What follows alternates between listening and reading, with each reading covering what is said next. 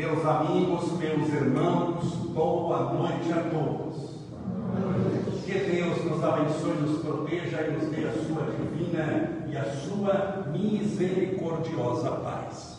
Estou muito feliz de estar aqui desde março, que não tenho feito palestras presenciais. Essa é a primeira e é aqui no Irmão Pedro. É uma alegria poder estar com todos vocês. É, desejar boa noite aos nossos irmãos que estão nos assistindo no Instagram e que estão nos assistindo no Facebook. Eu tenho feito lives diárias para poder compensar os centros, cuja maioria estavam e estão fechados. Meus amigos, nesses minutos que vamos passar juntos, é necessário entender que, não obstante o que passarmos na vida, E quando nós entendemos espiritualmente que tudo tem uma razão de ser, nada se perde, mas tudo se transforma em missão. Tudo se transforma em oportunidade, em redenção, em aprendizado. Tudo corrobora para o nosso crescimento espiritual. Tudo que passamos pertence aos planos divinos. E tudo que Deus nos deixa passar nunca é por castigo. Porque a lei divina nunca é punitiva. Não ache que o que você está passando é punição de Deus. Porque não é, nunca foi e nunca será. Porque a lei de Deus é baseada na educação. A lei de Deus não é punitiva. A lei de Deus é educadora. Portanto, eu sempre tenho falado isso nas nossas lives, que quando você crê na espiritualidade, quando você entende que há algo a mais do que os meus olhos podem alcançar, eu sei que só aparece na minha vida quem deve aparecer, em matéria de pessoa. Só aparece quem deve aparecer, seja para me fazer sorrir, seja para me fazer chorar. Portanto, todas as pessoas que me trazem prazer, alegria e felicidade, ou tristeza, dor e perseguição, têm uma razão de existir na minha vida. E essa razão está no meu aprendizado, no meu crescimento, na minha evolução espiritual. Porque nós não só aprendemos quando somos aplaudidos, queridos, amados, mas aprendemos muito quando somos injustiçados, perseguidos, agoniados. Portanto, só aparece na minha vida, essa é uma lei espiritual muito importante. Só aparece na minha vida quem tem que aparecer, seja para me fazer sorrir, seja para me fazer chorar. O que veio me fazer sorrir ou o que veio me fazer chorar tem uma razão de aparecer na minha vida. E ele apareceu na minha vida com toda certeza, porque ele pertence à história espiritual que eu criei para mim mesmo. Essa história espiritual que eu criei, os indianos chamam de karma. Carne na palavra carne, que nós no Brasil pegamos como sendo ação e reação. Ah, é, André Luiz chama ação e reação, Allan Kardec chama causa e efeito. Mas os indianos chamam de karma. Karma não é reação. Nunca foi. Karma é ação. A palavra karma, em sânscrito, significa uma coisa: ação. É que eles sabem que toda ação gera reação, então, a reação é, é, é, a consequência natural do cara. Quem planta arroz, adivinha o que colhe? Arroz, não tem perigo de nascer melancia se você plantou arroz. Quem planta feijão, colhe feijão. Quem planta vento, o ditado diz que colhe tempestade. Quem planta amor, colhe amor. Então, as pessoas difíceis na minha vida pertencem ao meu karma, aquilo que eu fiz da minha própria vida. E elas aparecem trazendo-me dificuldades que muito possivelmente eu criei na vida dos outros. bonzinho. Eu sou uma pessoa boa, sim, mas existe a lei da reencarnação. Eu não posso avaliar alguém espiritualmente só nessa existência. Você tem que olhar no longo prazo. Nós estamos tratando sobre espiritualidade. Então, essas situações difíceis que eu enfrento, tem gente que sofre perseguição. É impressionante, tem gente que sofre perseguição. E é uma pessoa boa, honesta, caridosa. E ele sai do trabalho, ele é perseguido para o chefe e vai para o outro para ser perseguido pelo subordinado do chefe. Ele atrai perseguição. Eu tenho um amigo, espírito, ele é de São Paulo, capital, que ele jura que ele atrai bêbado. Ele jura, tem explicação para isso? Ele fala, se ele for no Maracanã, que eu acho que é o maior estádio do Brasil, Maracanã, 150 mil pessoas. E entraram bêbado. Adivinha o que centro? Do lado dele. Não é, é o poder mental dele é tamanho. Mas, e ele jura que é verdade. Mas nós atraímos pessoas que vieram, por incrível que pareça, para nos curar. Mas Camões, e aquela pessoa mau caráter, perseguidor, me odeia, ele está te curando, por incrível que pareça, o remédio é amargo. Nem todo remédio tem açúcar, gostoso. Não tem remédio que é amargo? Tem remédio que é doloroso. Na minha época, quando era criança, existia um remedinho inventado, desculpa a palavra, por Satanás, de nome mertiolate. Mertiolate. Não sei se vocês já ouviram falar. Depois que eu cresci, eles criaram mertiolate que não dói. Depois que não dói, depois que não dói nada. Minha mãe passava o mertiolate, meu amigo era mil vezes melhor a dor do, do, do que a dor do mertiolate. O mertiolate é, era um segundo flagelo que você tinha para a dor que você carregava. Mas tinha aquela ideia que sem dor, a gente gritava, minha mãe está fazendo efeito, está curando. Por quê? Porque eu estou gritando, desmaiando, ameaçando, está tá gritando. Então, tem coisas que são amargas mesmo, mas que vieram para nos curar. Você imagina se aquilo que veio para me curar, eu me revolto, eu resolvo não ligar para nada, eu não acredito que é verdade, eu vou estender uma prova que poderia ser morte. Então só aparece na sua vida quem tem que aparecer. Tem pessoas que são difíceis, o que você vai fazer? Paciência com elas. Não quer dizer concordar, falando paciência. Paciência, mas paciência, tolerância, não reaja Nunca. O que eu já vi, pessoalmente, Chico Xavier ser perseguido, vocês não têm noção. Chico, que para mim é um santo na verdadeira acepção da palavra santidade, da pureza, da iluminação, você não tem noção do que já foi perseguido. Basta você acessar o nome na internet, tem pessoas que odeiam, que falam, mostrando que ninguém agrada a ninguém.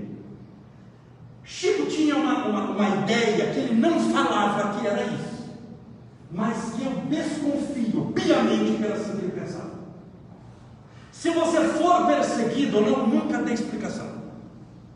Porque quem é seu amigo, verdadeiramente amigo, te conhece muito bem. Quem é seu amigo, conviveu, te conhece. E quem é seu amigo não precisa de explicação. E quem é seu inimigo, não adianta você explicar coisa nenhuma, ele não vai acreditar.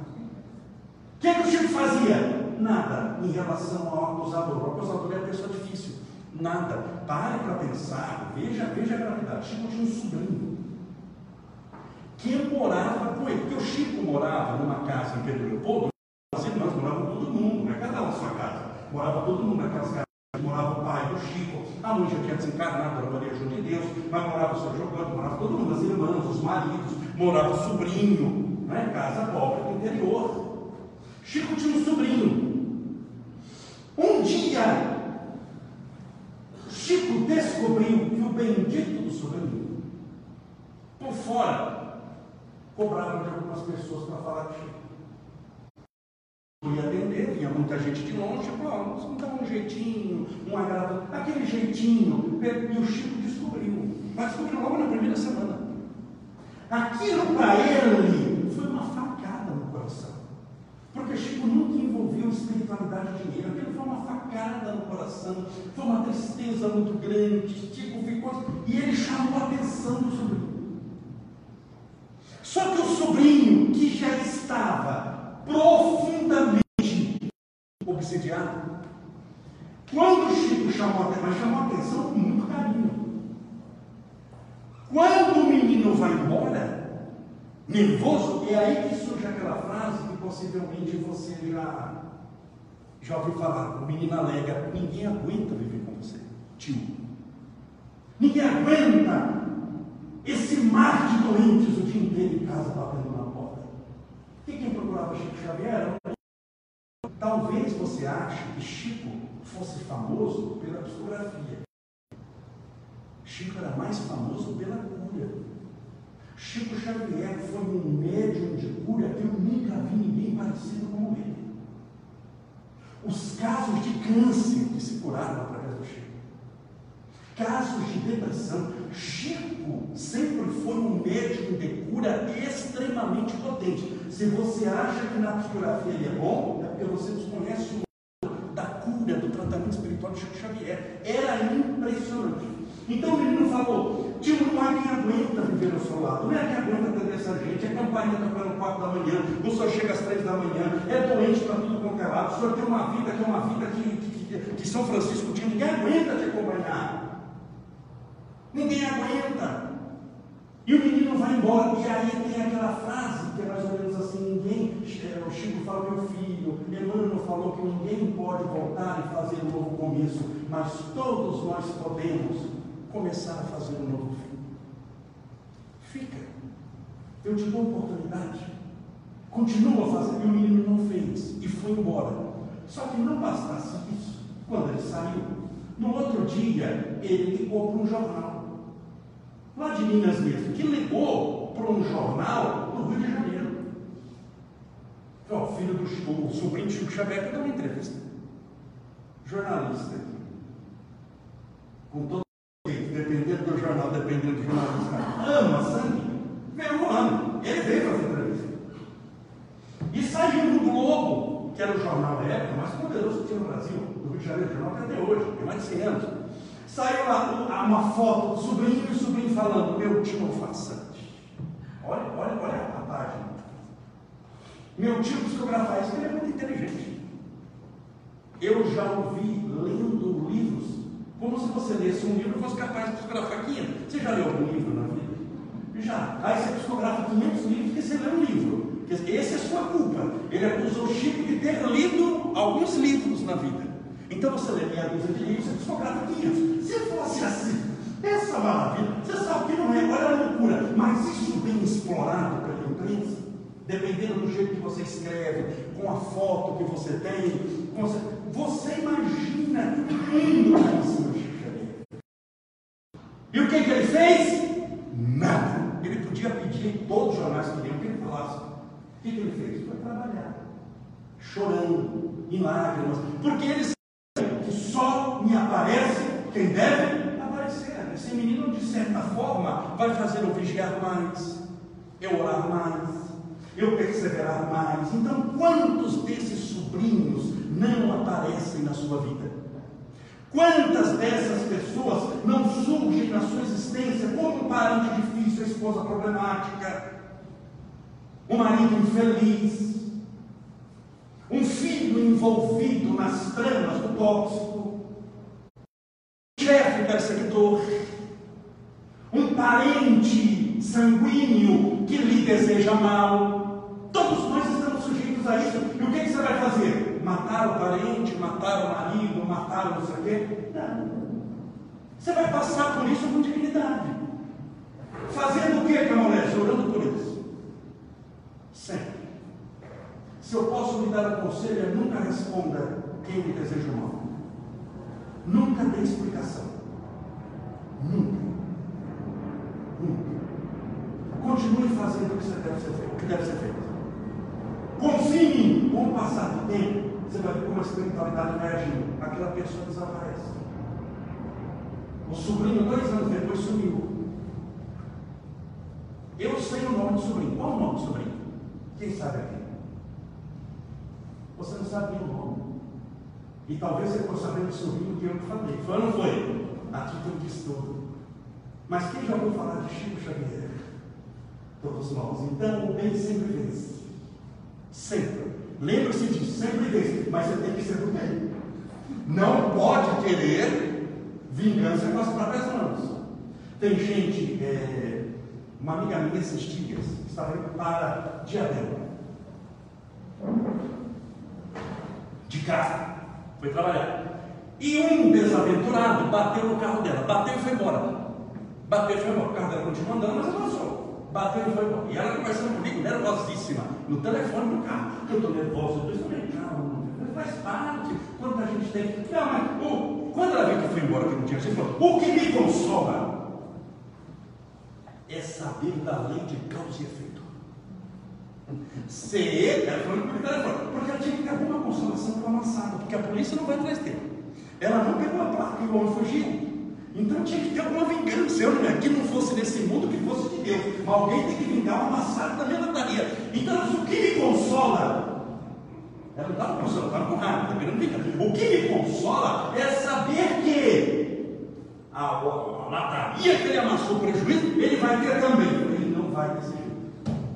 Você está usando a lei de Deus de maneira equivocada. Você está usando a lei de Deus para se vingar. Você está desejando. Você não sentiu que foi, que aconteceu mal para você? Foi. Então você está desejando. Essa mesma sensação para o outro, isso volta para você. Amassou do lado direito, amassar do lado esquerdo da próxima. Porque além disso do carro, você está desejando que o outro bata o carro. Tudo que eu desejo volta para mim, que é o mesmo desejo. Quem planta arroz, escolhe, aí voltei no camisa para Quem planta arroz, escolhe arroz, quem planta. Então o que, que você vai fazer? A pessoa bateu e foi embora. A vontade de matar, em nome de Jesus. Mas você não vai, sabe? Vai em paz. Vai em paz. Deus abençoe. Esse motorista miserável vai em paz, mas eu não desejo ter capote no carro dele. Porque senão esse desejo, entenda bem, faz aparecer outro motorista na minha vida. As nossas reações, em verdade, são ações mal pensadas. Quando a gente fala agir sem pensar, mais ou menos, né? Passou pela cabeça primeiro. Sua mão não escreve sozinha sem pensar. Ah, meu Deus, eu não pensei nada aqui, minha mão sozinha escreveu uma carta. Concorda que para escrever a carta passou pela mente? Sim ou não? Então, é, é, é, você tem que confiar muito na contabilidade divina. Porque se eu esperar que o mal que ele me fez vire mal para ele, isso tem nome. Pagar o mal com o mal chama-se como? Vingança. Vingança é como eu beber veneno esperando que ele morra. Eu acho que é a melhor definição de vingança. É eu beber veneno na esperança que ele morra. Adivinha quem acaba envenenado? Sou eu mesmo. Então, só me aparece quem deve aparecer. Estou dizendo isso por quê?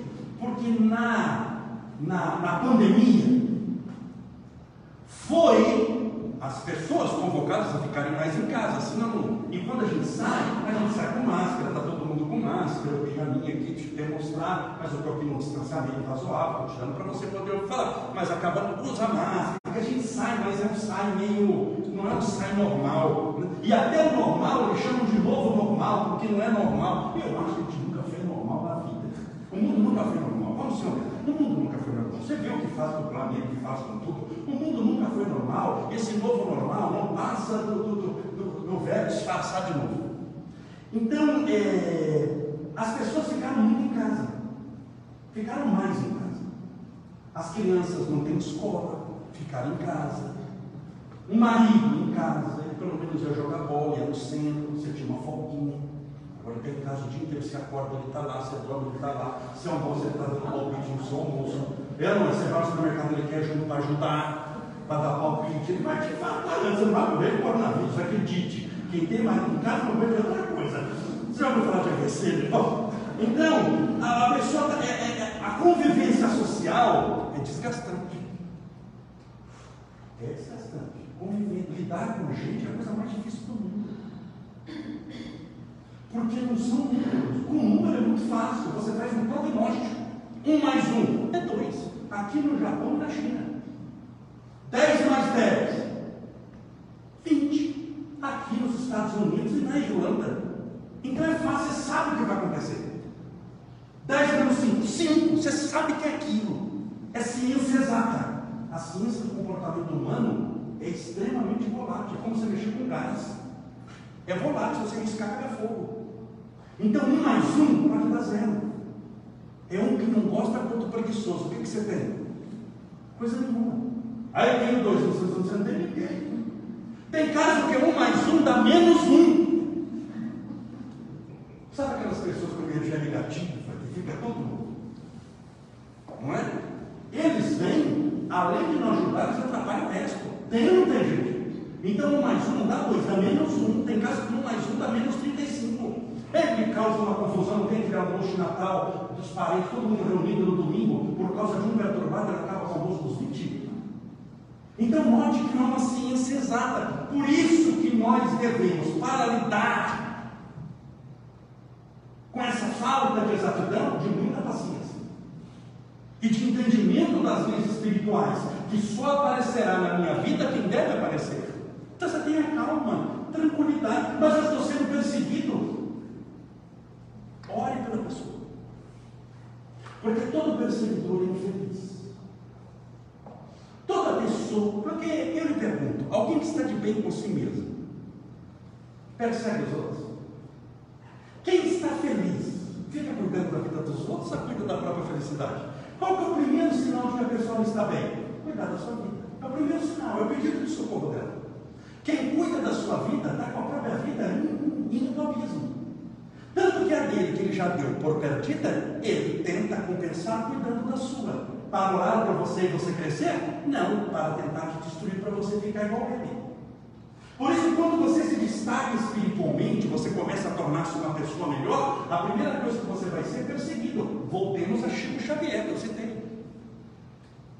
Porque existem pessoas que elas têm uma condição. Quando vê que você melhorou, que você está orando, você está mais paciente, você está mais assim, vamos dizer, um comportamento mais franciscano, é dando que se recebe, é fazendo bem que se encontra bem, você está mais calmo, e se irrita demais a pessoa.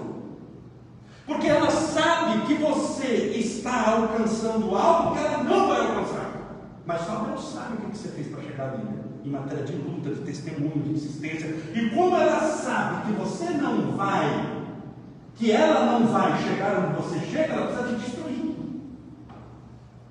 Ela precisa te destruir. É a pessoa que não sabe lidar com a diferença. As pessoas que estão melhores do que ela, ela precisa destruir. Isso serve de Jesus Cristo a Chico Xavier. Se a pessoa não compreende, eu destruo. Porque ele se tornou melhor do que eu. Por que ele é melhor do que eu? A pessoa não para para pensar isso. E se ele é melhor do que eu, eu não vou chegar nessa condição, porque eu não quero fazer nada, eu vou te destruir. Você já imaginou lidar com uma pessoa dessa? Tem gente que lida com pessoas assim na família. Existem casos familiares gravíssimos de, entre marido e mulher que acontece isso.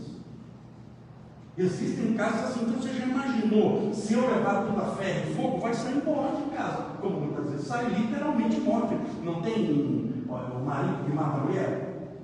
Não é uma exceção, que espanca, que faz. Por quê? Porque eu não suporto o jeito dela. Mas por quê? Porque ela é uma bandida? Não, porque talvez ela seja uma santa. A santidade ofende. A luz causa mais confusão que as trevas. Porque quem gosta de cuidar da vida dos outros, um pouco de trevas tem. Quando encontra mais trevas, ah, esse é parecido comigo. Esse não me ameaça. Esse está na lama como eu. Mas quando a pessoa representa a luz, o que, que ele faz? Ele tenta quebrar a lâmpada para que todos fiquem no escuro, já que eu não consigo me iluminar. Já pensou lidar com uma pessoa assim? Então, paciência. Qual é a regra espiritual? Só me aparece matéria de pessoa, quem deve aparecer, seja para me fazer sorrir, seja para me fazer chorar, seja para ficar 10 segundos com um assalto. Vai fazer você sofrer com uma arma na cabeça 10 segundos. 10 segundos está mais que bom. Então não dá.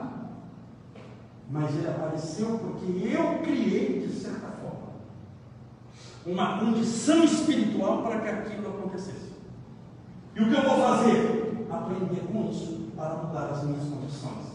Eu mudo o meu karma. Karma é ação. Karma é altamente mutável. Eu mudo agindo de maneira diferente. Não reagindo. Segunda regra espiritual, só me acontece, só me aparece, pessoas, só me acontece situações. Só me acontece o que deve acontecer. Seja para me fazer sorrir, seja para me fazer chorar. Existem acontecimentos que são coletivos. Já ouviu falar de pandemia do coronavírus? É um acontecimento coletivo. E existem acontecimentos que são individuais. Um câncer é algo profundamente individual. Uma depressão, síndrome do pânico, os transtornos mentais nas suas mais variadas possibilidades. Por isso, quando nós entendemos essas coisas, nós não nos revoltamos. Nós mantemos a calma, mas Camorés é difícil, mas a vida é extremamente difícil. O planeta é de provas e expiações. E você está aqui para crescer, para sair daqui melhor do que chegou. O planeta um dia vai ser de regeneração. Um dia, quando? Está longe. Basta ver o mundo que nós temos. Então, passar pelas dificuldades, passar com dignidade espiritual. O que é passar com dignidade? Sem se revoltar, sem desejar o mal para os outros sem tentar resolver na violência aquilo que você pode tentar começar resolvendo pelos bons pensamentos, pela vibração, depois pelo diálogo, sendo você mesmo, cuidando da sua vida e quando cuidarem da sua, Deus abençoe e proteja. Portanto, quando nós passamos, por exemplo, pelo coronavírus, tudo isso serve para o nosso crescimento espiritual, para o nosso aprendizado. Não é Deus nos punindo, eu vou punir estou com raiva, é hoje, manda o vírus lá para punir, e para Deus ter satisfação no seu sofrimento. Isso não tem sentido. O sentido é você tornar-se melhor. O sentido é você parar para pensar, espera um pouquinho, esse vírus mostra para mim que em matéria de doença, doença não respeita a riqueza não. O vírus vem sobre rico e sobre pobre, sim ou não? O, o vírus, vamos pegar o vírus, a pandemia, ele não respeita fronteiras vírus não tira passaporte para entrar no país. Ele entra primeiro. É ou não é? Então, a vida na Terra é muito frágil, a nossa existência é muito frágil. E talvez o que eu achei que fosse, que me desse muita segurança, que são muitos bens materiais, status, poder, dinheiro, terrenos, dólares, um vírus que só pode ser olhado num bendito do microscópio, se o microscópio for extremamente potente, pode acabar com a minha história. Pode acabar com a história da humanidade. A, a nossa existência é muito frágil. Portanto, onde você colocou as suas forças? Na fragilidade da própria existência? Na saúde que pode ser mudada por um vírus, por um sabonete, a gente escorrega, bate a cabeça e tem um trauma de alguém que está bem e de repente fica, fica, fica mal. Isso é tudo muito frágil. Você entende essa fragilidade, você compreende a mortalidade, fala, pera um pouquinho, só estou passando o que eu devo passar, essa pessoa que está aparecendo na minha vida, ela tem um momento para aparecer, ela tem um momento para ficar, ela tem um momento para ir embora, tudo são momentos, lembre-se do sobrinho de Chico Xavier, que desapareceu, você não sabe nem o nome dele, vamos confiar em Deus que vai dar tudo certo. Eu vou... Quando você pensa assim, você começa a criar um karma muito positivo. Porque as suas ações são de compaixão, de entendimento, paz, de realização, de oração. Não é de santidade, mas é de compreensão, de compaixão que ele está parte de você. E essa situação passa mais rápido do que você pensou. E ela passa e ela cumpre o objetivo. se não cumprir, vem outro problema. Qual é o objetivo? você sair melhor dela do que você entrou. Então pegamos o coronavírus, pegando uma coisa é, é, é, coletiva. Começou em março, mais ou menos, no Brasil. Acaba mais ou menos, vamos dizer, em dezembro. Tem negócio de vacina, vamos pegar dezembro? Dezembro. Embora para vacinar, março, vamos fazer prognóstico. Vamos chamar dezembro. A minha pergunta é: você vai sair melhor espiritualmente? Ou vai sair pior? Tem gente que está mais revoltada. Tem gente que está mais nervoso. Tem gente que está com mais depressão do que já tinha. Porque o coronavírus não dá depressão. Entenda bem, a problemática do coronavírus nunca foi o coronavírus. Porque o coronavírus está lá, olha, vê como é que está, está chegando a vacina, tem data para terminar, tem isso, tem aquilo. Tem... Se você vê o número de depressão, de síndrome do pânico, de suicídio, de insônia, de nervosismo, de opressão, de medo e de ansiedade. Nenhum é é quadro de coronavírus. Coronavírus não dá ansiedade, medo, tendência a suicídio, depressão, síndrome do pânico, transtorno obsessivo compulsivo. Não dá. E nós temos uma epidemia de depressão, porque a pessoa não sabe lidar com as coisas. Ela está muito fragilizada. Imagine a importância que tem o uso da fé para que você possa se capacitar, se fortalecer para sair melhor. Não é só para passar pelo coronavírus. Se você passar e sair do mesmo jeito, não serviu para nada. Você está igual. Era a mesma coisa que não ter passado por coisa nenhuma. Se você entrou numa escola, você passou um ano na escola e você não aprendeu nada novo.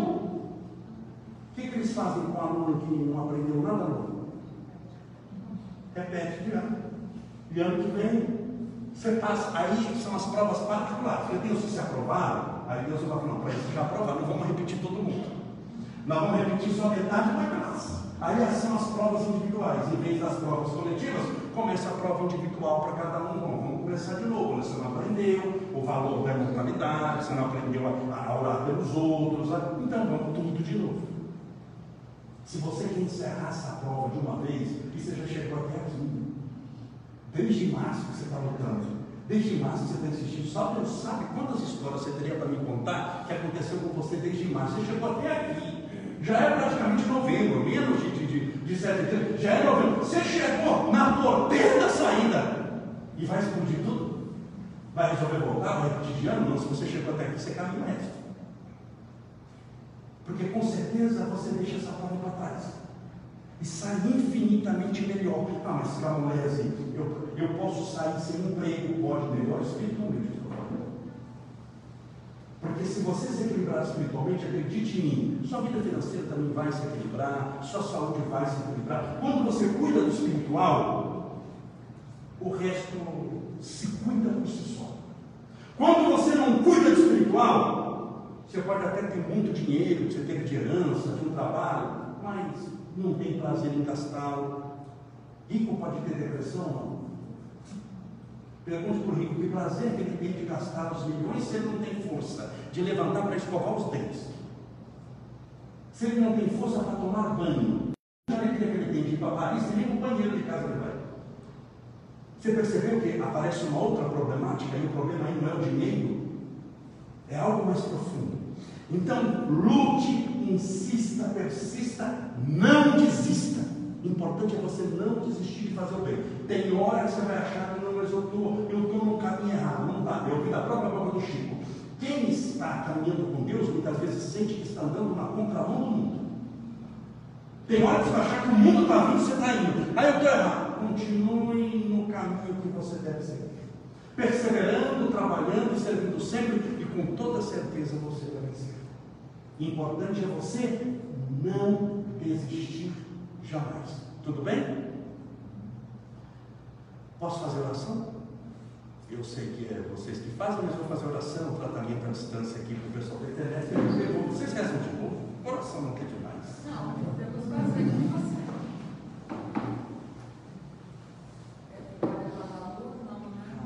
Pode deixar assim? Pode ser.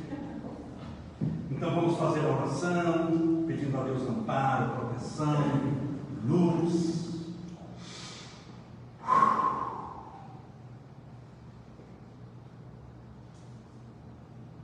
Senhor Jesus, Mestre Divino, do mundo, a esperança dos aflitos, a consolação dos que sofrem.